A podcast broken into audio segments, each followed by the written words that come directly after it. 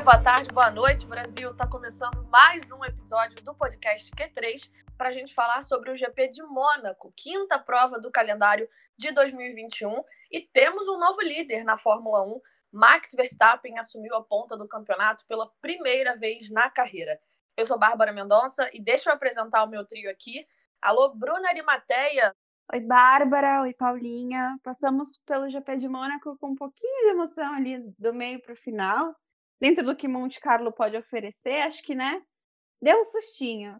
E sempre bom ter um campeonato acirrado, agora com o Verstappen na ponta, então vamos só torcer para continuar assim. Paula Ferro, amiga, como estamos? Olá, olá, pessoal. Oi, Bárbara. Oi, Bruna. Estamos felizes. Não necessariamente pela corrida, mas porque eu finalmente acertei um palpite de pódio. E por muito pouco. Eu não ia de, de Lando no terceiro lugar, mas minha amiga Bruna Arimateia me incentivou. Eu mudei e acertei, então garanti minha felicidade do dia. Amiga, conte comigo. Acredite nos seus sonhos. É isso. Alguém tem que acertar, né? Alguém tinha que acertar. And it's lights out, and away we go. Aqui no Q três a gente sempre dá uma repassada no top dez final da corrida, então vamos lá. Max Verstappen, da Red Bull, foi o grande vencedor em Mônaco. Carlos Sainz, da Ferrari, chegou em segundo. E Lando Norris fechou o pódio com a McLaren. Na sequência, tivemos Sérgio Pérez, Sebastian Vettel, Pierre Gasly, Lewis Hamilton, Lance Stroll, Esteban Ocon e Antonio Giovinazzi. Aston Martin, como vocês podem ver, pontuando com os dois carros pela primeira vez. E esse resultado deu uma mexida tanto no campeonato de pilotos quanto no de construtores. Verstappen assume a liderança com cento e cinco pontos, quatro a mais que o Hamilton, e a Red Bull tirou o doce da mão da Mercedes, está no topo com cento e quarenta e nove pontos, um pontinho de diferença para a equipe alemã.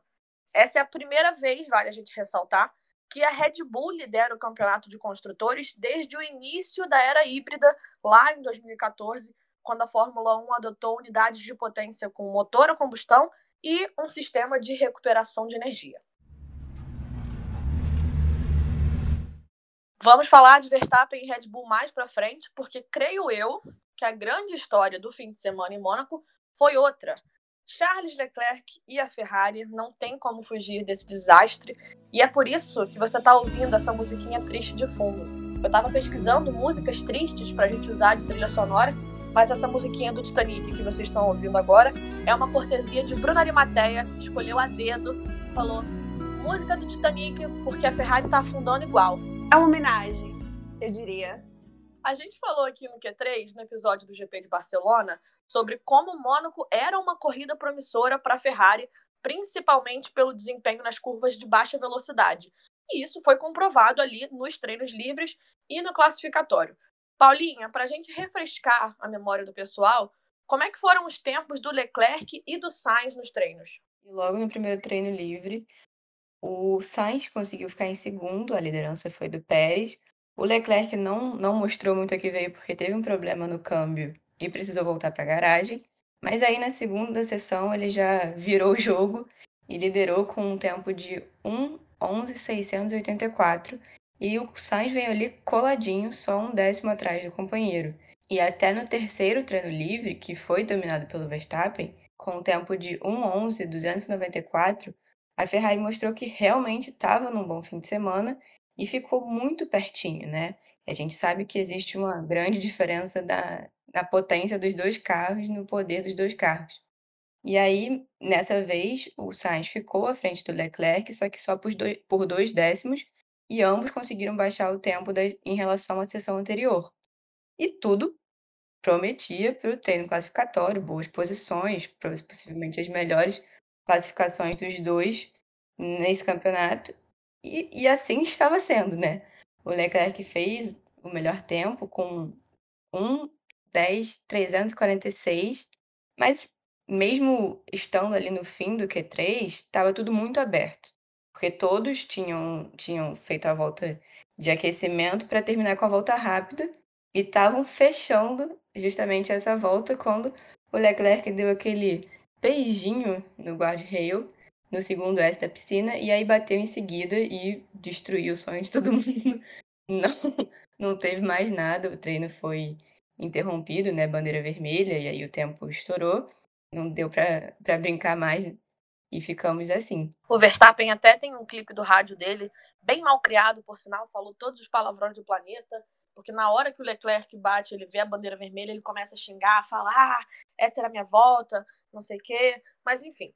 Essa batida, no fim do treino classificatório, gerou uma certa apreensão sobre a caixa de câmbio do Leclerc. Porque se a Ferrari tivesse que trocar essa caixa de câmbio, o Leclerc, que estava na pole, tomaria uma punição de cinco posições no grid. Isso porque o regulamento da Fórmula um obriga os pilotos a usarem a mesma caixa de câmbio por pelo menos seis corridas consecutivas. Se trocar antes, tem punição. Como o Mônaco era a quinta etapa, né, do calendário, obviamente rolaria essa punição e o Leclerc não largaria na pole. A Ferrari fez duas inspeções no carro e antes da corrida confirmou que estava tudo bem. Mas, mas, na hora de ligar o carro, eles encontraram um problema no eixo de transmissão e o Leclerc nem largar largou. Segundo o Mattia Binotto, né, que é o chefe de equipe da Ferrari, é possível que esse problema no eixo de transmissão sequer tenha a ver com a batida no treino classificatório, mas o que fica é essa sensação muito ruim, né? Não tem nem como descrever de outra forma para o Leclerc, né? E, Bruna, pensar que a gente achou que a maldição de Mônaco ia acabar, né? Miguel me prometeu no Twitter. Mas, enfim, é, é isso, né? Você já falou, a Paulinha já falou, tudo parecia muito certo até a batida do Leclerc. E aí depois foi a, a estratégia ali da Ferrari que levou o Leclerc para a pista sem trocar a caixa de câmbio. A gente viu uma suspensão bem danificada ali depois da batida, né, no sábado. É, a câmera mostra de frente, a gente vê a asa dianteira arrebentada, vê a suspensão na frente, mas na hora que ela dá a volta, a suspensão traseira também está bem prejudicada, então a gente já ficou meio ressabiado, né? E a Ferrari disse, né, o Binotto disse que não ia arriscar a corrida só para ter a pole. Menos o que aconteceu no final das contas, né? Eu acho que assim, é, depois, claro, teve essa, esse esclarecimento do eixo de transmissão, e um problema que talvez não teria nada a ver com a troca da caixa de câmbio, ou seja, se eles trocassem para a corrida, provavelmente ele só ia ter um desempenho ruim ou até mesmo abandonasse de qualquer forma, né? É, ele acabou comentando que não, não sabe direito o que aconteceu ainda, mas que pode ter sido alguma coisa ali da parte traseira. Mas eu acho que essa falta de, de ação da Ferrari ou essa coisa tudo muito incerto, sabe? Já que não sabia-se direito o que, que era, trocar a caixa de câmbio seria pelo menos uma tentativa, ao meu ver, de tentar fazer alguma coisa funcionar, né?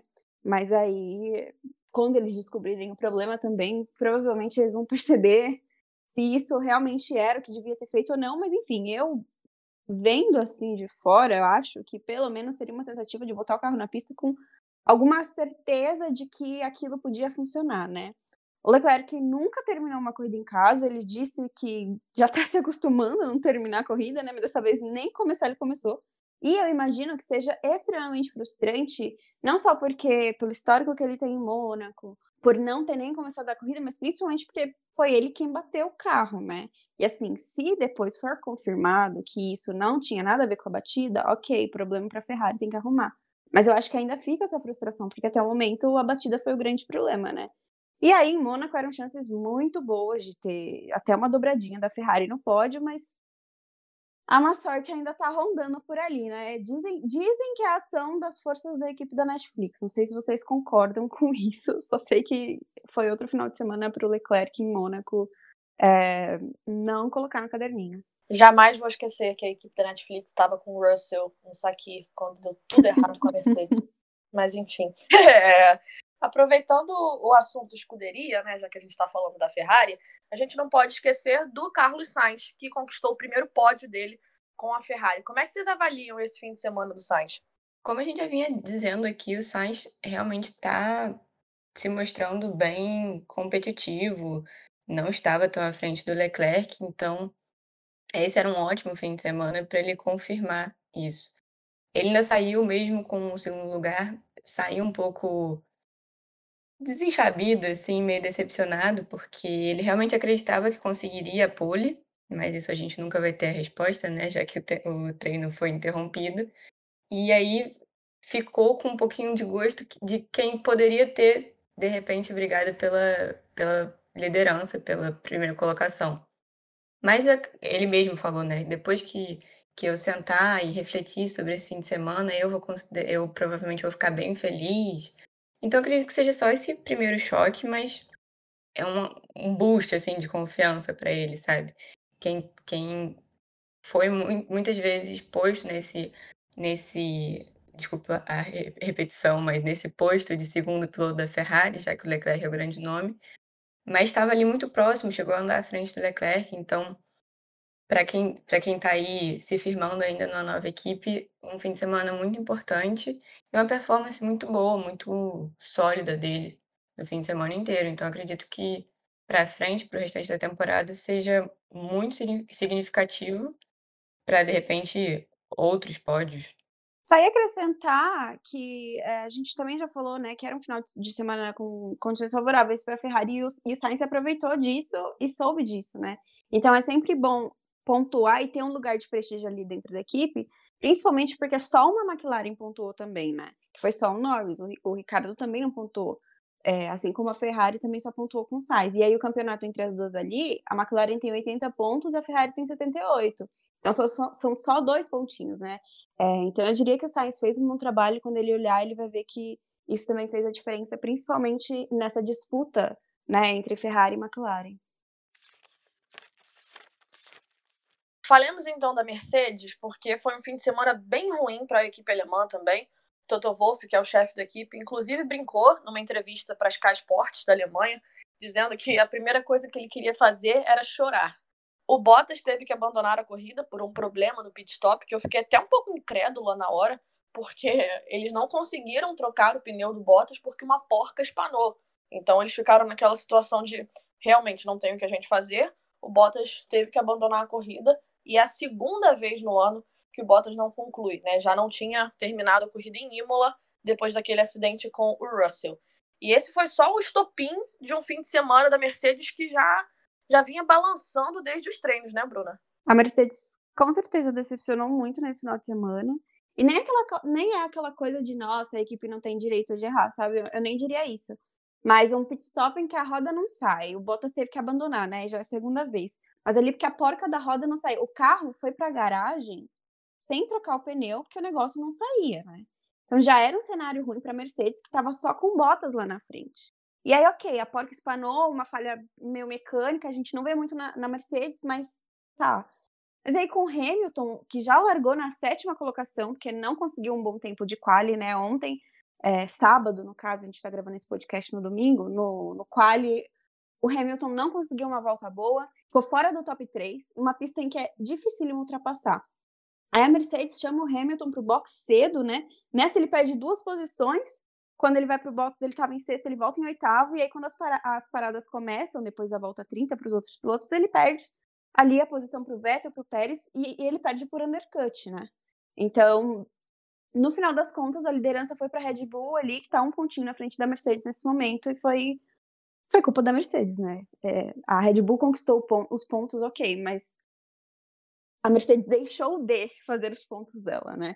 E essa é uma coisa que... que entregou aí essa liderança momentânea, né, por mais que seja um pontinho só para a Red Bull. Só para dar uma aprofundada nesse cenário aí do Hamilton que a Bruna já citou, né, a gente ouviu um Hamilton muito irritado no rádio, que é uma coisa que a gente não, não ouve geralmente, né, tem até um momento de silêncio, aquele silêncio sepulcral, assim, que você fica, eita, o cara tá realmente irritado. É, o Hamilton foi o primeiro piloto a entrar nos boxes ali na volta trinta para colocar pneus duros. Aí na volta seguinte, o Gasly para, volta alguns décimos na frente do Hamilton, e na volta trinta e três quem para é o Vettel, que volta na frente dos dois. Ou seja, nessa estratégia aí da Mercedes, o Hamilton perde duas posições, com o problema do Bottas, ele sobe de P oito para P sete, e ali ele ficou até o fim, né? Mas assim, até agora, a Mercedes errou menos estratégia do que a Red Bull. A gente não precisa ir muito longe para lembrar dos erros da Red Bull no Bahrein e em Barcelona. Mas, Paula, quando a Mercedes errou, o impacto foi pior. Olha, é uma pergunta meio complicada. Eu não fico tão confortável para cravar assim, mas realmente sai muito caro. E assim como eu falei, e a gente comentou aqui no episódio pós-G P da Espanha, cada errinho desse, a gente na época mencionou é, em relação ao Verstappen, mas agora vale do mesmo jeito, porque cada detalhe numa briga que ainda está muito embolada e que promete continuar embolada para o restante da temporada, cada detalhezinho conta. E aí hoje, mais diretamente, não colocaria o Hamilton à frente. Estou considerando o seguinte cenário.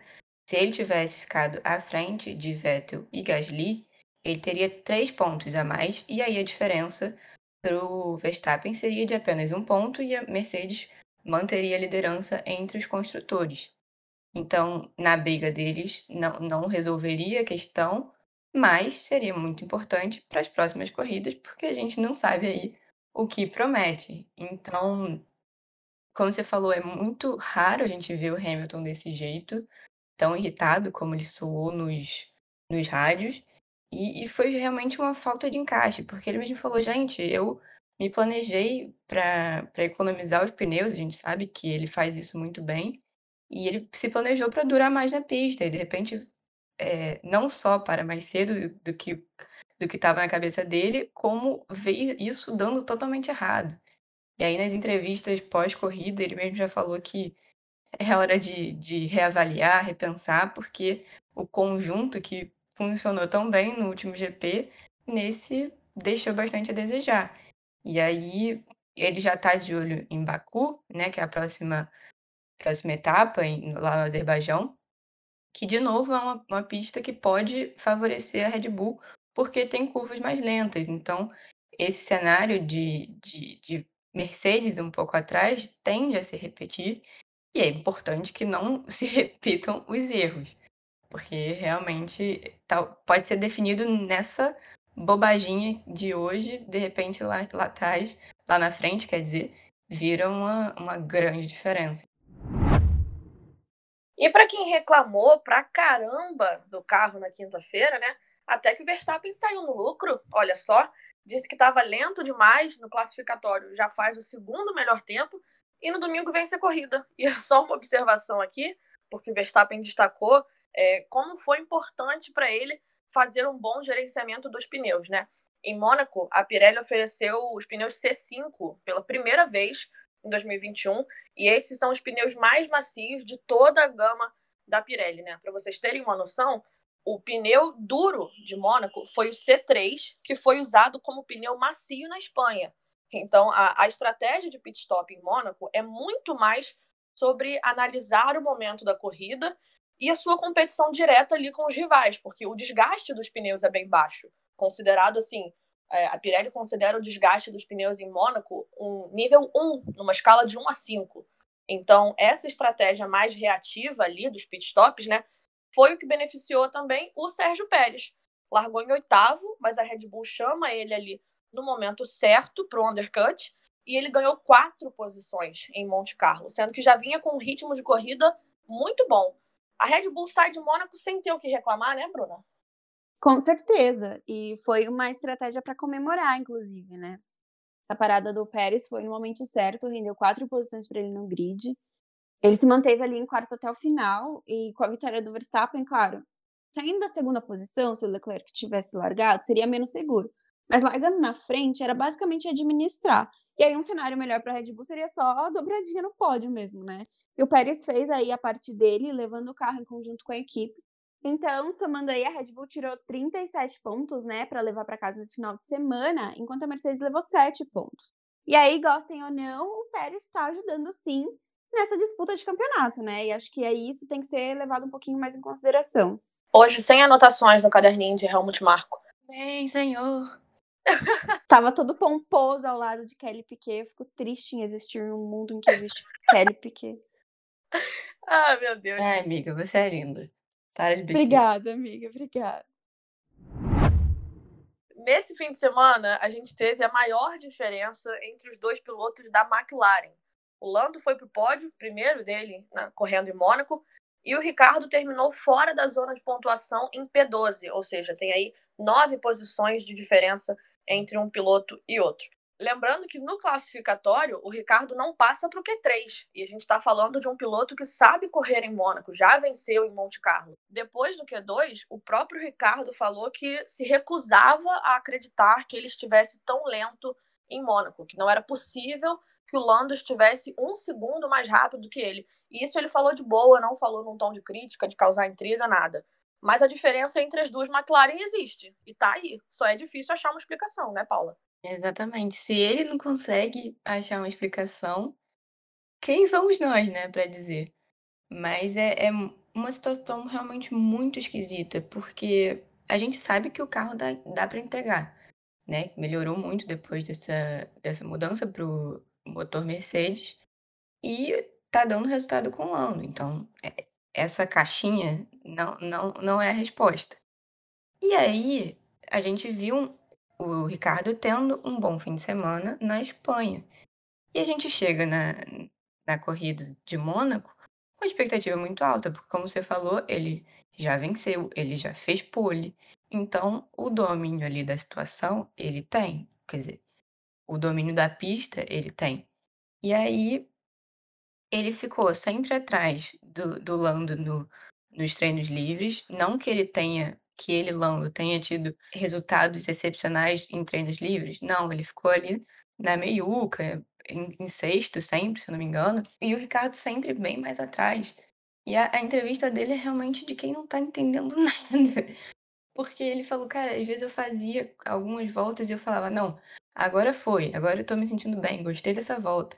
E ainda assim era um, um segundo e pouco mais lento que o Lando. Então, será que esse problema é psicológico? Tá faltando confiança? Porque nas primeiras corridas talvez ele tenha ficado abaixo. E, e realmente é uma situação que muita gente comenta. Às vezes eu, sinceramente, acho que comenta-se mais do que deveria. Mas depois dessa corrida, que é tão emblemática para ele, de, de Mônaco, fica uma grande interrogação aí de o que, que, que precisa para essa, pra essa engrenagem rodar sem, sem problemas. E aí, do outro lado, a gente vai vendo aí o Lando realmente muito confiante, muito seguro nessa McLaren, nessa temporada. Segundo pódio dele, dominando, assim. Tudo bem que na última corrida ele não foi tão forte também, era uma corrida que ele não teve muito o que fazer, mas ainda assim ele se mantém pontuando. Pode parecer exagero, mas a sensação é que existe um abismo aí nessa, nessas garagens, assim, nessa divisão da garagem.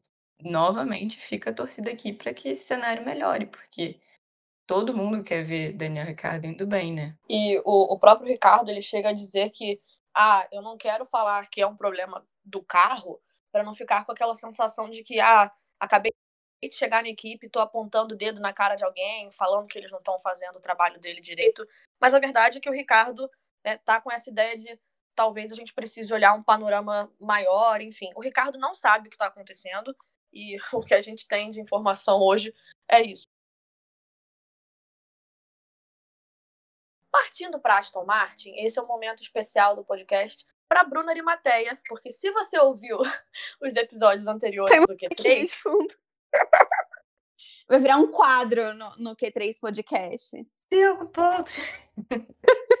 Se você ouviu os episódios anteriores do Q três, você ouviu Bruna Arimateia indignada com os cinco pontos que a Aston Martin tinha no campeonato. E agora são dezenove. Os dois carros... Os dois carros da Aston Martin pontuaram pela primeira vez em dois mil e vinte e um. Vettel em P cinco, Stroll em P oito. Então são mais catorze pontos na conta da, da, da Aston Martin em um único fim de semana. Bruna, a Aston Martin, enfim, estreou no campeonato? Eu fiquei surpresa, né? Mas eu fiquei contente, porque é, era o que a gente queria, né? E assim, falando mesmo sobre, sobre a equipe, toda aquela coisa da Aston Martin de volta para a Fórmula um, né? Uma baita marca, traz um tetracampeão, enfim. Toda história que a gente conhece e que, poxa, todo mundo tá esperando. Todo mundo veio com expectativas muito grandes para Aston Martin. E aí o início do campeonato também foi todo aquele drama que a gente já viu. E acho que é por isso que, que quando acontece uma coisa dessas, ou quando tem quatro etapas e cinco pontos, a gente fica meio indignado, né? Mas é, esse final de semana a equipe finalmente assumiu um lugar decente.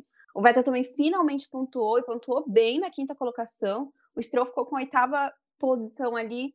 Também foi ótimo para a equipe, que como a gente já falou, e se você já escutou, só tinha cinco pontos em quatro etapas. Isso era inadmissível. Mas agora sai de Mônaco, como a Bárbara falou, de dezenove, com dezenove pontos e um quinto lugar no campeonato, tá? É, Mônaco não é muito bem um parâmetro ali pra gente medir força da temporada, mas eu acho que é ótimo pra equipe ter esse respiro também, olhar pro carro e saber que tem alguma coisa ali, tem que tirar, mas tem alguma coisa ali. E aí eu acho que a gente tem que destacar também a estratégia da Aston Martin, né? Foi muito correta em chamar o Vettel para os boxes, nem muito cedo, nem muito tarde. É, depois o desempenho do Vettel ali mantendo a posição, também do Stroll, que largou fora do top dez. Então, eu acho que isso dá uma revigorada na equipe para a próxima etapa em Baku, né? E, e tem que ser, porque assim, esse quinto lugar está um abismo de distância para a Ferrari. Ferrari está na quarta colocação com setenta e oito pontos e Aston Martin só tem dezenove ali no quinto lugar. Mas a AlphaTauri está colada ali embaixo só com um pontinho a menos e com o Gasly pontuando toda a corrida. A Alpine tem só dois pontinhos a menos também que, que a Aston Martin e o Ocon ali também está começando a pontuar toda a corrida. Então, eu acho que isso é benéfico para todo mundo, né? Se a Aston Martin realmente conseguir é, se manter acertando com esse carro, vai ter uma briga boa ali nessa, nesse segundo pelotão do meio, né? Se a gente considerar assim. Então, eu acho que é vantagem para todo mundo e é muito bom ver a equipe se acertando e tentando colocar as coisas no eixo, mesmo que aos poucos, né? Então, quando a gente olha para esses dezenove pontos da Aston Martin, significa muito, assim. E se me permitem, um parênteses um pouco besterol, ano passado, pós-temporada bem fraca da Ferrari, o Vettel saiu parecendo um senhor, assim, sem cabelo, com ruga, cara de cansado e abatido. O próprio meme lá da Renata Vasconcelos falando xoxo, anêmico.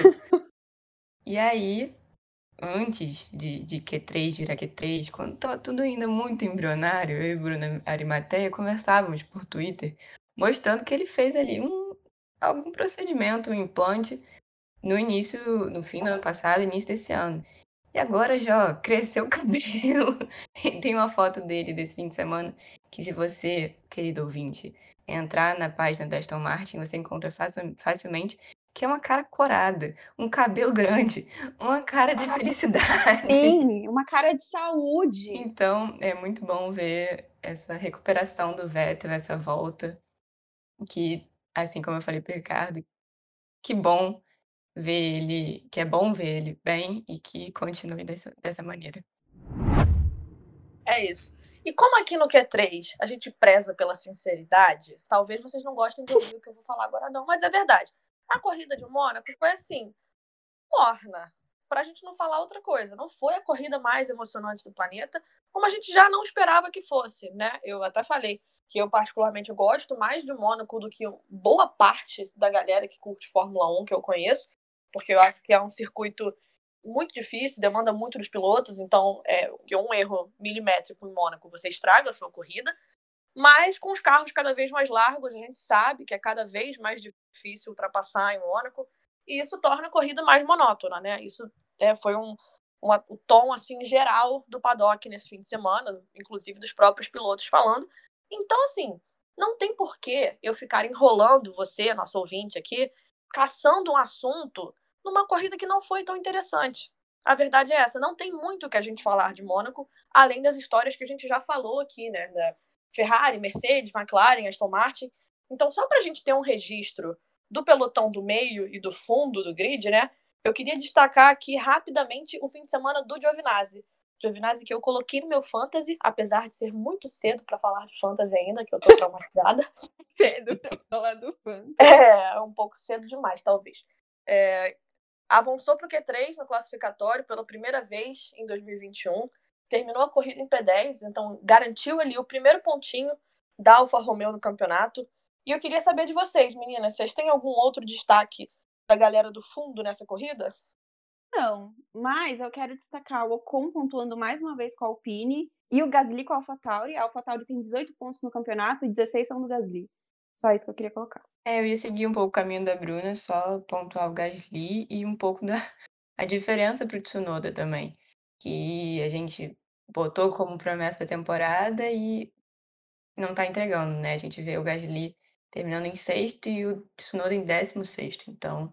Existe também aí um, uma boa lacuna na, na AlphaTauri. É uma diferença bem abissal e eu acho que a gente não pode manter para sempre o argumento de que ah, uma hora vai acertar, uma hora vai acertar, porque, enfim, A gente vai falar de Tsunoda em outras circunstâncias mais propícias para isso. Com certeza. Então chegamos na hora de ouvir as cornetas, os trompetes, seja lá como vocês quiserem chamar. Piloto do dia, para a gente fechar. É, vamos à nossa votação. Eu já adianto aqui que eu vou acompanhar o resultado da votação oficial da Fórmula um e eu vou de Sebastian Vettel. Eu acho que na pista, em Mônaco, o momento mais emocionante da corrida foi a ultrapassagem do Vettel para cima do Gasly, ali na saída do pit lane. Coisa linda, assim, briga boa, os dois muito próximos, o Vettel levou a melhor. Então, eu acompanho a galera hoje, a votação oficial. Meu piloto do dia em Mônaco foi Sebastian Vettel. Paulinha, qual o seu voto? Eu sempre mantenho um pouco do freestyle, nunca decido meu voto com tanta antecedência, e eu vou de Lando Norris com uma menção honrosa para Pierre Gasly, pelo seguinte motivo. Como você bem falou aí recentemente, Mônaco é questão de milímetro para você mandar tudo para o espaço. Como a gente viu pro, com o Leclerc, né? Um, um milímetrozinho ali já foi tudo embora. E aí, os dois passaram pela seguinte situação de ver grandes oponentes chegando ali no cangote, apertando bem, e conseguiram segurar.